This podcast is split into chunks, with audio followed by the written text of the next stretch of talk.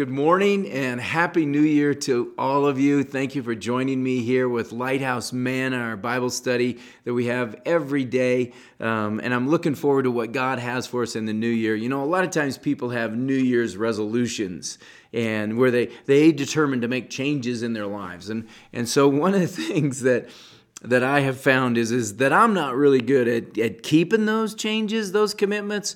But the thing that I've looked forward to in my life are the things that God says to me, things that I think are personal for a purpose, purposes of the coming year. And so I wanted to share some of those things that the Lord has given to me over the last few years. But first, I want to pray because I don't think they're New Year's resolutions. They're New Year's truths from God to guide my footsteps. So let's pray. Father, I thank you so much for the wisdom and the insight of your word, for the fact that you're the God who knows the end from the beginning. You don't just guess correctly.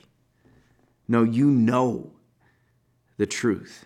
And so, Lord, you are able to be sovereign over all things. You know our thoughts even before we think them. You know the words before we even speak them. Oh, Lord, I want to be filled with you this year. I want your word to be the very source of my thoughts, the beat of my heart, the treasure of my life. So, Lord, we ask that you would bless our time now as we look into your word. May it fill us up and encourage us all the more for your New Year's resolutions for us from your word. Speak that truth into us now, we pray. In Jesus' name, amen. So one of the passages that the Lord has used instrumentally throughout my life here over the last, I would say 5 years, 4 or 5 years, comes from the Gospel of Luke, chapter 16. And it's actually at the end of the unwise steward, as Jesus is trying to teach his disciples about, wisdom. And so here's what it says in verse 10. It says, "One who is faithful in a very little is also faithful in much, and one who is dishonest in a very little is also dishonest in much. If then you have not been faithful in the unrighteous wealth, who will entrust to you the true riches?"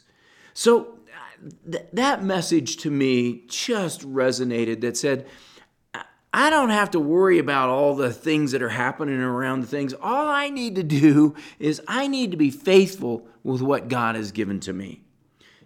Being faithful with a little is the little is the things that God has us doing here in our lives. Be faithful to do that. And so if you're unfaithful to do that, then you'll be unfaithful with many things. But I don't want to do that. I wanted to be faithful with a little, because it starts with a little. Just be faithful with a little, and then you'll be faithful with more. But the benefit behind that is not that you're going to get more. The benefit behind that is to recognize that who will entrust to you the true riches. That's the work that God does. So I just need to be faithful with what God has called me to do, no matter how much or how little it is I just need to be faithful.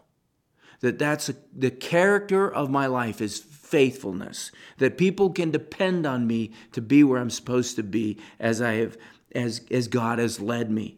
But that he is the one that does the greater things. And so the blessing for me is when you're faithful with a little, you get to see the greater things that God is doing to give him the glory.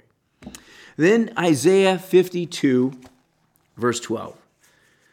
This was a passage that God just calmed my heart about. There were lots of things and that I was concerned about, and how do we deal with these things, Lord, and what direction are we supposed to take? And so reading along in the book of Isaiah, Isaiah chapter 52, verse 12, just blew off the page for me. And this is what it says: "For you shall not go out in haste, and you shall not go in flight. For the Lord will go before you, and the God of Israel will be your rear guard." So the thing that spoke to me about this passage is you shall not go out in haste. It says, don't be hasty. I believe the Lord was saying, don't be hasty about decisions. Don't feel pressured. If you're feeling pressured about making a decision, when in doubt, say no. It just says, no, back up. just go, wait, let's not get in a rush here. Let's pay attention. Let's give it an opportunity. I love that statement of sleep on it, because things always look better in the morning, right? Or they're going to look differently in the morning. But the next part is you shall not go out in flight. Why don't I need to be hasty? Because I don't need to be fearful. I don't need to be going out like I'm a foreigner going into a strange land. No, why? Is for the Lord will go before you. Is God wants me keeping Him in my view, so that my focus is on Him, on His word. What does He say? So my anxiousness drops, so I'm not hasty, and my fear goes away, because perfect love casts out fear, right? And Christ is my perfect lover. And then it says, and the Lord God of Israel will be your rear guard. I just so appreciate that, because it's like we can worry about things that don't even happen or haven't happened or will happen. And so the enemy wants to keep us caught up in being hasty and fearful and looking around and worrying about what's in the past or what's behind me, what I don't know about. But God says, I got you covered. Don't worry about the past. I got the past for you. Don't worry about things that you don't know about. I got you. Just keep your eyes focused on me. Isaiah 35:10. Now, this one was very instrumental, actually back in 2020, because I did not understand what 2020 was going to bring for me. 2020 was a very difficult year in my life, and I'll share with you after I share this passage. In Isaiah 35, Verse 10, it says, and the ransom of the Lord shall return, and come to Zion with singing. Everlasting joy shall be upon their heads, and they shall obtain gladness and joy, and sorrow and sighing shall flee away. Now he's talking about the fact that when the people come back, when the remnant is restored back to Israel after being exiled into Babylon, they come back after 70 years, and that's what he's talking about. But this speaks to me very clearly about the assurance that we have when a believer passes away. They're ransomed. They've been bought by the Lord. They shall return. They're coming to Jesus. They're going to be in His kingdom. They're subjects of His kingdom, and they're going to be in His kingdom. And they come in singing. So there's a time of praise and worship for every believer as they come into the kingdom of heaven. And that there's something, they have a new countenance called everlasting joy that shall be upon their heads. It will never be anything but joy. And they shall obtain gladness and joy. That's the character of their eternal inheritance. And then I love this statement, and sorrow and sighing shall flee away. No more sorrow, no more sigh, no more,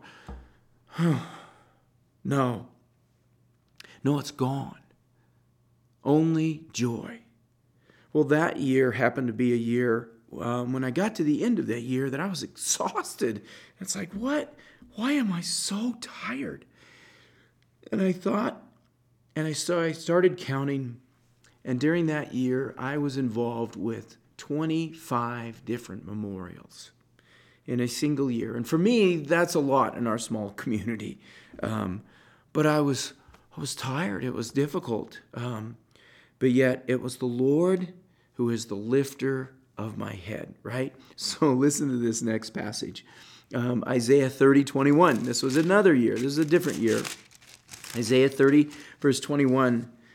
This happened when there was an incident that happened to me personally where I was injured and I had to do something that I didn't want to do, and that was having an MRI, and I did not want to be in that tube, and because I didn't realize how claustrophobic I was. Well, I am.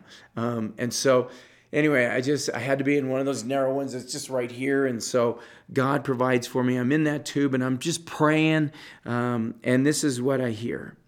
It says, therefore, this is verse 18 actually, it says, therefore the Lord wants to be gracious to you, and therefore He exalts Himself to show mercy to you. For the Lord is a God of justice, and blessed are all those who wait for Him, all those who trust in Him. In the previous part, it says, in returning and rest you shall be saved, in quietness and trust shall be your strength. That was just resonating for me. And then it was this: he shall surely be gracious to you at the sound of your cry. As soon as he hears it, he answers you. Oh, that God was answering those prayers while I was in that tube. And I was at peace. And it says, and your ears shall hear a word behind you saying, this is the way, walk in it, when you turn to the right or when you turn to the left. And it was as though I was sitting there and my shoulder, I could feel that the end of it was right here. And it was almost as if I'm not saying it was, but it was almost as if I could feel the gentleness of a hand just resting on my shoulder, reassuring me. And this is what was said. This is found in Philippians 4, verse 4, at the end of verse 4. It says, the Lord is at hand. Do not be anxious about anything, but in everything, by prayer and supplication with thanksgiving, let your requests be made known to God. And the peace of God, which surpasses all understanding, will guard your hearts and your minds in Christ Jesus. Oh, the words of God are powerful, and they sustain us, and they're our strength, they're our confidence, they're our wisdom, they're our guide, because He's a mighty, sovereign God who loves us. God bless you all, and I hope you have an amazing year filled with the Word of God.